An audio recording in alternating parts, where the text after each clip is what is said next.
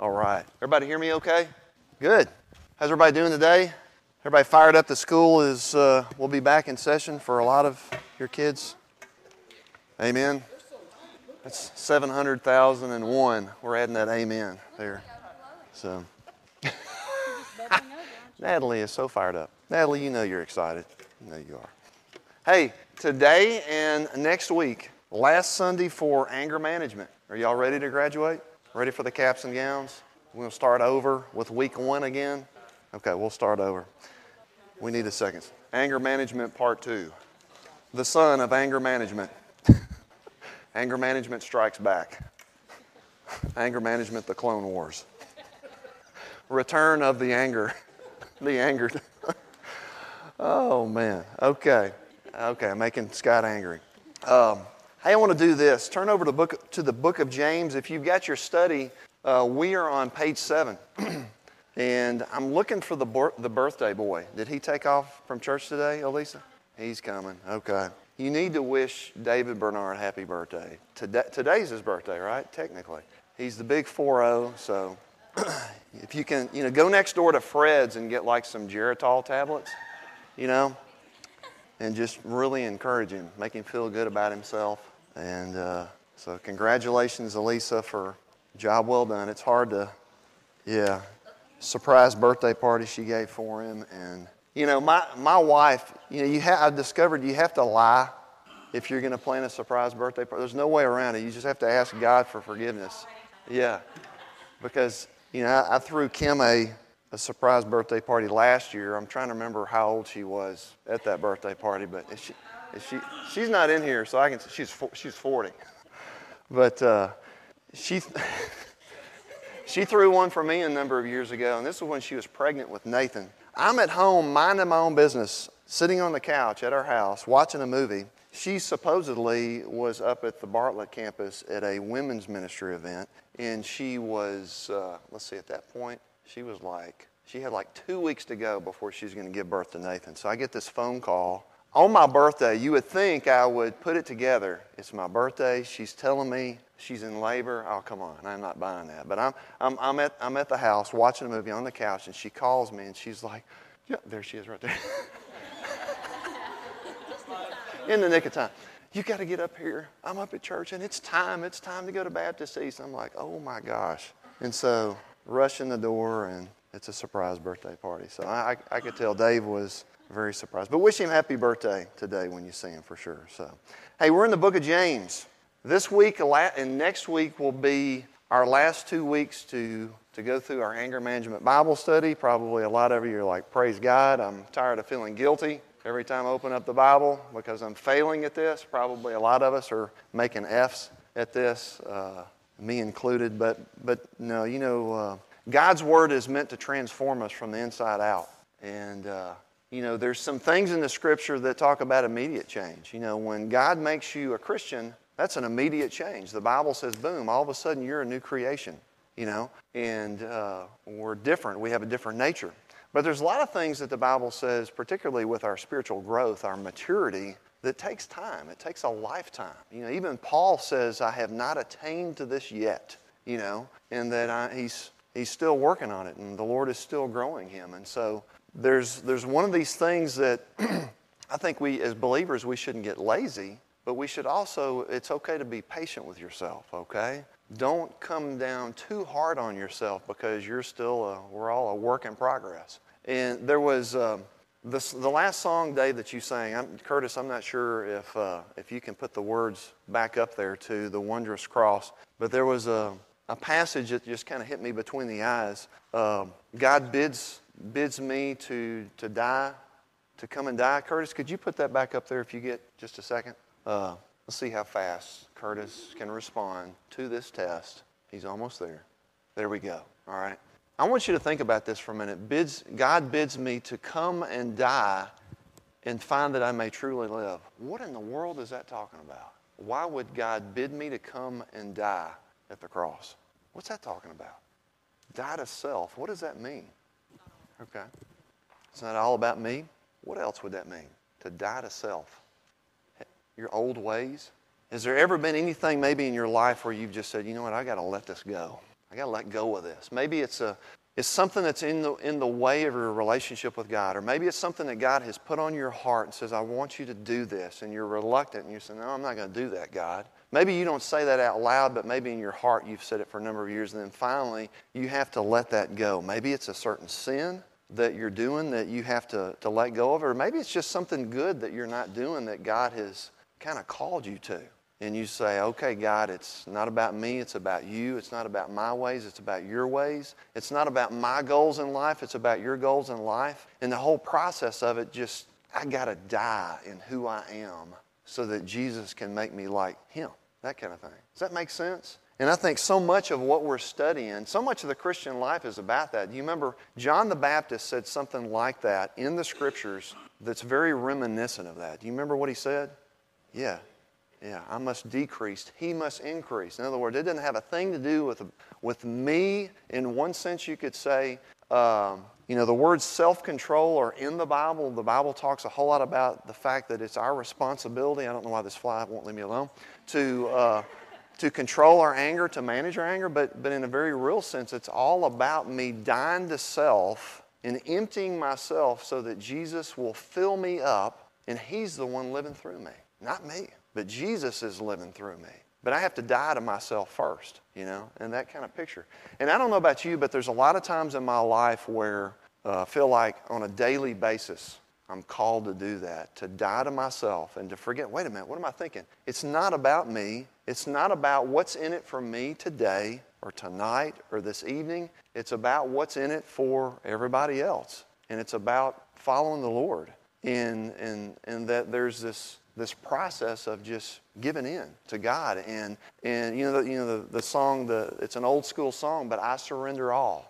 That's one of those old hymns, but I love that one because it's this picture of, all right, Lord, I give up. I give up. You win, and you've conquered me, you know? And, and I like that. You know, I like that aspect. And so much of what we're reading, I think if you read a lot of this stuff and you're thinking, you know, I'm not doing that, uh, I'm not, you know, this verse we're going to talk about today, I'm not very quick to listen.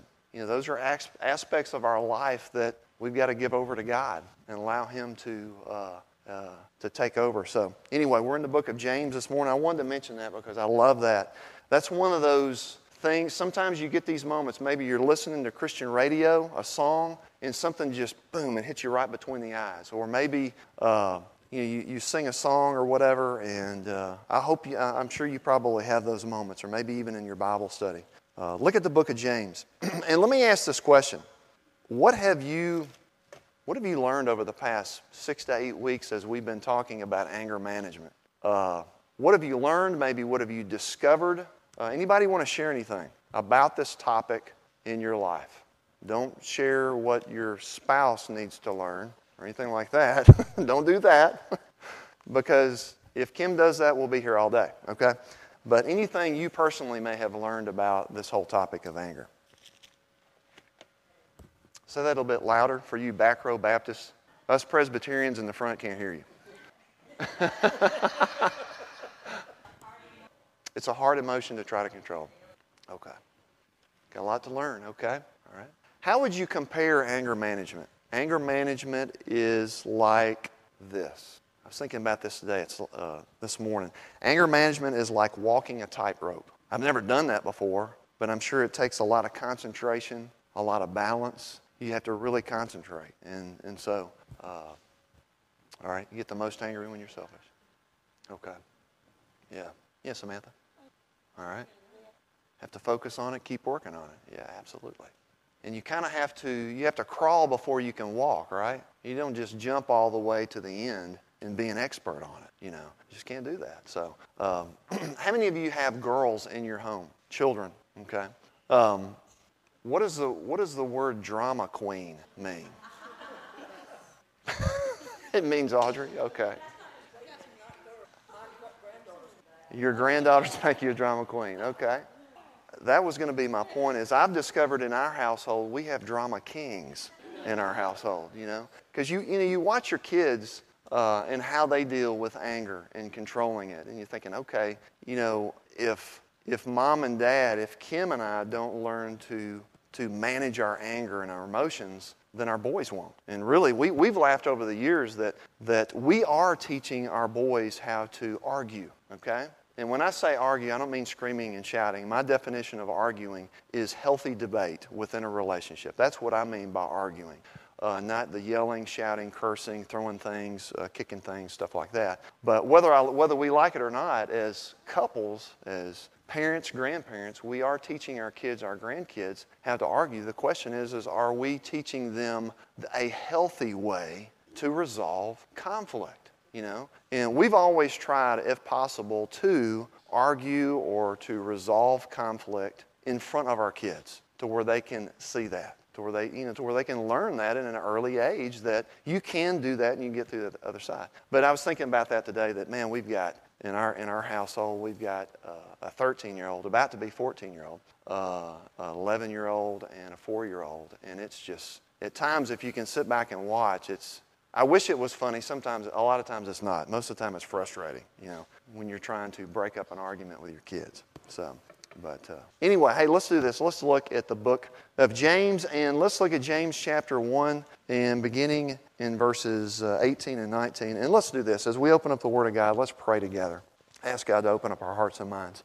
Dear God, we thank you, Lord, for this time this morning at uh, your church, God, and that that's us, Lord. Um, and how grateful that uh, we are, Lord, that we are your bride, that you have, uh, Lord, that you've saved us uh, as helpless as we were, that you have changed us and you have transformed us into your image. And God, uh, but we, we still have got a long ways to go. And Lord, we're so grateful for your patience in our lives that, uh, that you want us to be more like you. And so, Lord, you've given us your word just to change us, God, that anytime that we want to listen to you, we simply open up this book and we listen to what you have to say to us. And Lord, it's here to, to remind us how much you love us. It's here to, to tell us your story. It's here to tell us about you. It's uh, here to, to guide us, God, into a closer relationship with you. And so, Lord, as we're on this topic of of being, you know, controlling our anger, God, of helping us to, to become better listeners, uh, and that how valuable this should be to us in all of our relationships. Lord,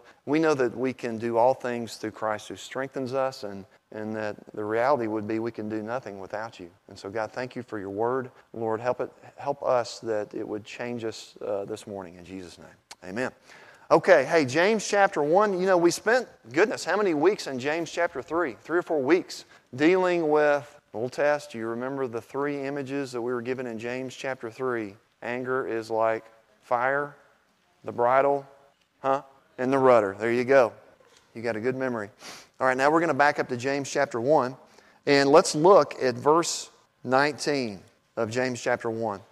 and James says, This you know, my beloved brethren but let everyone be quick to hear, slow to speak, slow to anger, for the anger of man does not achieve the righteousness of God. Therefore, putting aside all filthiness and all that remains of wickedness, in humility receive the word implanted, which is able to save your souls. But prove yourselves doers of the word, and not merely hearers who delude themselves. For if anyone is a hearer of the word and not a doer, he is like a man who looks at the natural face in a mirror. For once he has looked at himself and has gone away, he has immediately forgotten what kind of person he was. But one who looks intently at the perfect law, the law of liberty, and abides by it, not having become a forgetful hearer but an effectual doer, this man may be blessed in what he does. You know, and maybe we would look at that last phrase and say, Man, that's what I want to be like. I want to be blessed in everything that I do. I want to please God, you know, and uh, be a God pleaser, not necessarily a people pleaser.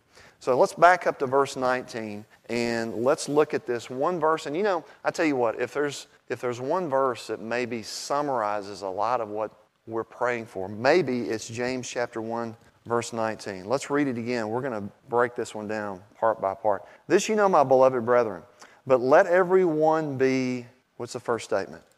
Quick to listen or quick to hear. What's the second one? Slow to speak. And the third one? Slow to anger. That's all. All three of those. Those are pretty easy to do, right? That's the challenge right there, isn't it? All right, let's look at the first one. The first phrase says, But let everyone be quick to hear. All right, now think about that. Or quick to listen. Are people typically good listeners? What's the problem with that? Why? We're involved in ourselves. We're not quick to listen. We are what? Slow to listen, are we not? We do. Why do we want to do that? All right?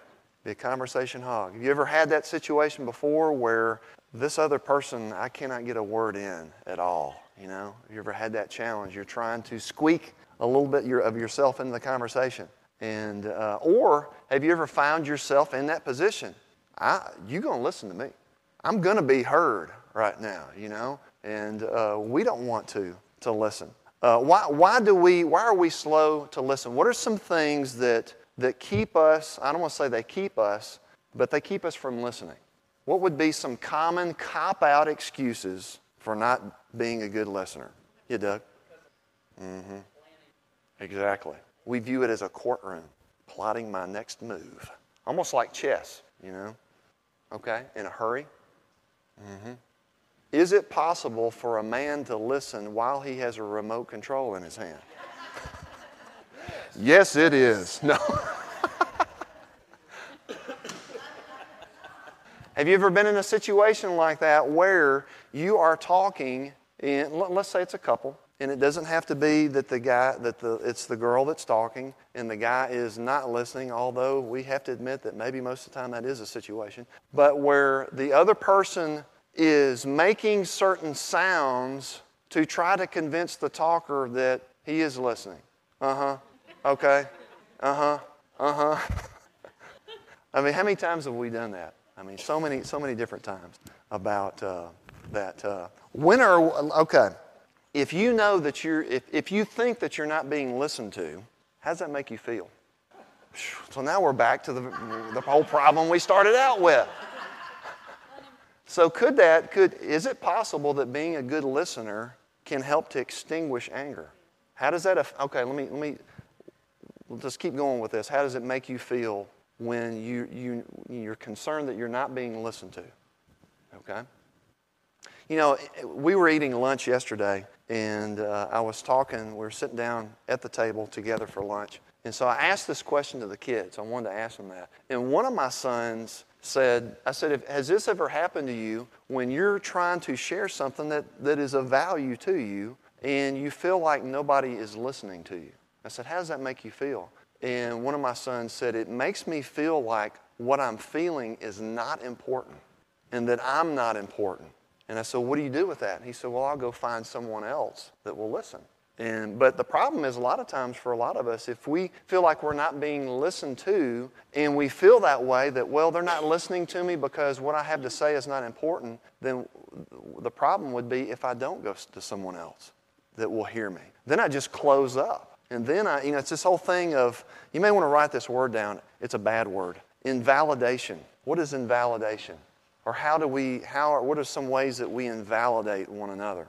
And invalidation is basically saying you're not valid. Or when, we, when we're not good listeners, we're invalidating the other person because we're saying what you, what you have to say is really not that important to me right now, so I'm not going to listen to you. I may pretend like I'm listening, but I'm really not. How many times have you done this? Okay, here's another one of those things where you're hearing someone speak, but you're not really paying attention. You ever had that happen before?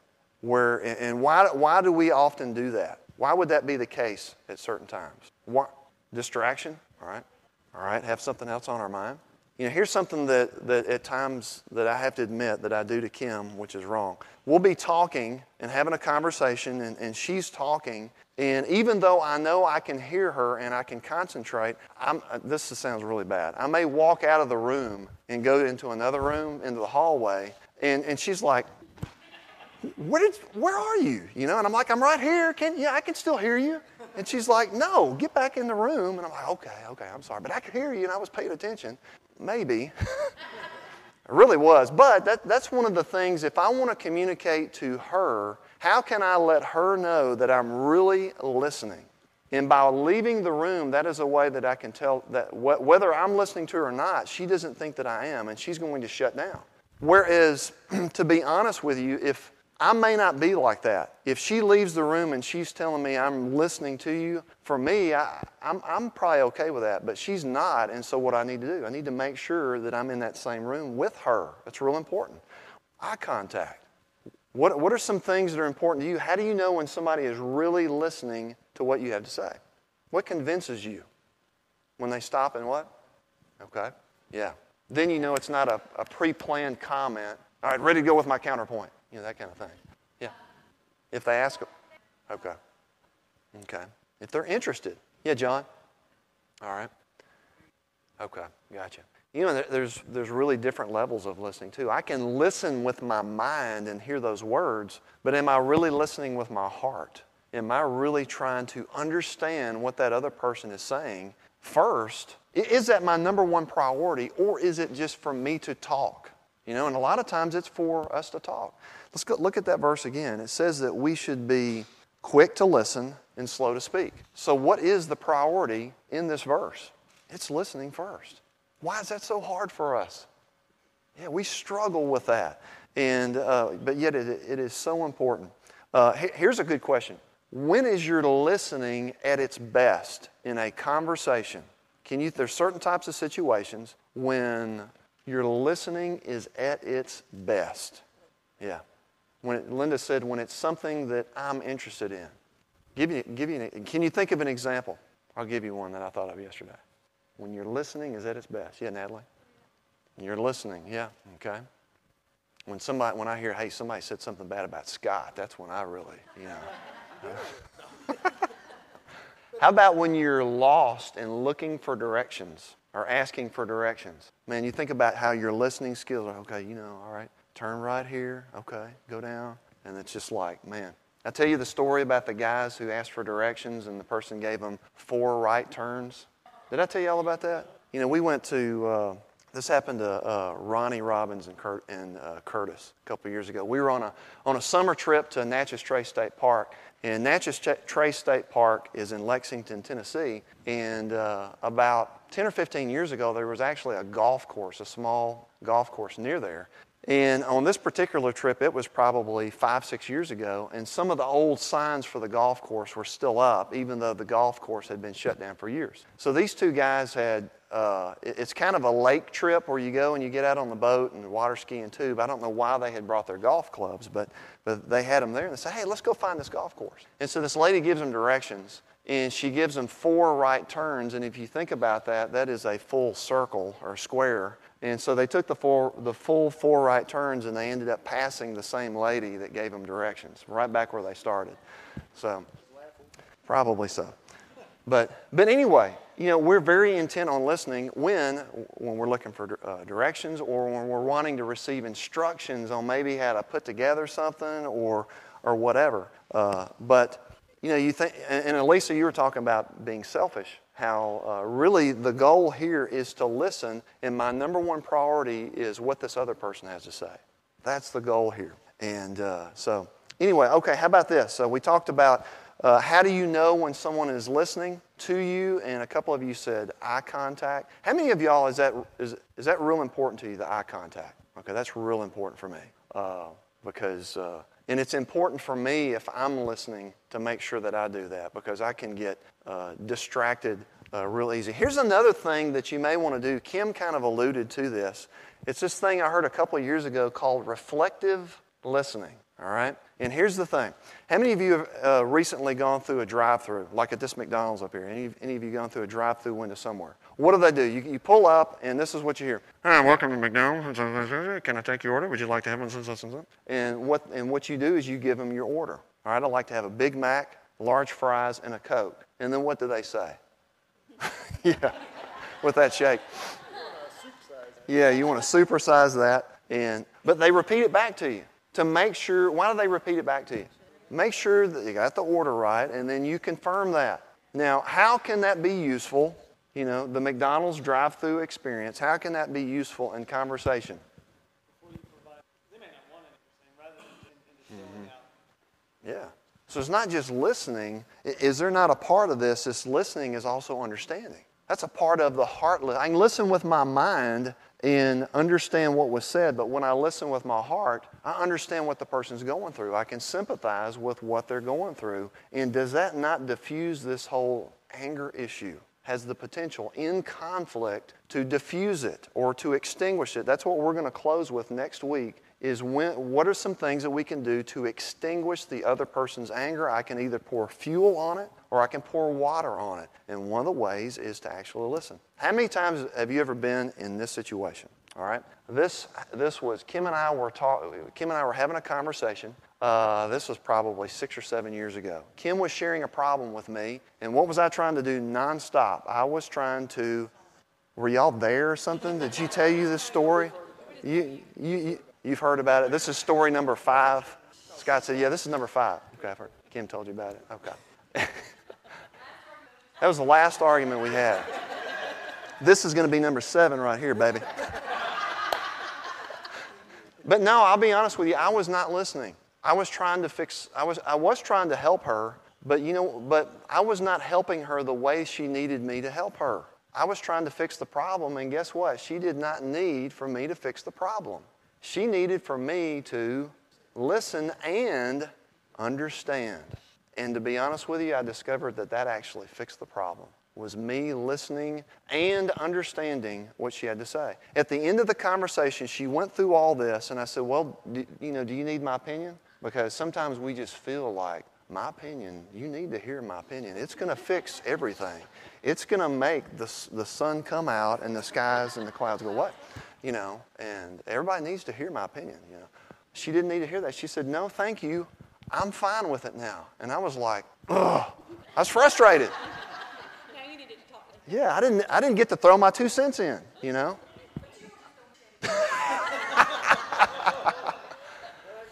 but that, that taught me something as a husband and as a person this whole verse of scripture when it says quick to listen that's the heart of what this is talking about is listening and understanding. But not only that but anger is a part of this too. This is a part of resolving the conflict. If i have the ability to listen and to understand the other person's perspective first even if they're mad at me that's when it gets the hardest. I'm mad at you. I'm upset with you. Look anger is a part of this. It says this in the next verse. But if we can sit there and listen and kind of take it for a couple of minutes. Just get it out of your system and listen, understand, and then that helps the whole process. It really does. And I learned a whole lot. Now, that night when Kim was sharing this with me, she wasn't angry at me. Uh, she was bothered by something, but the whole process of that was just listening and understanding and uh, being quick to listen.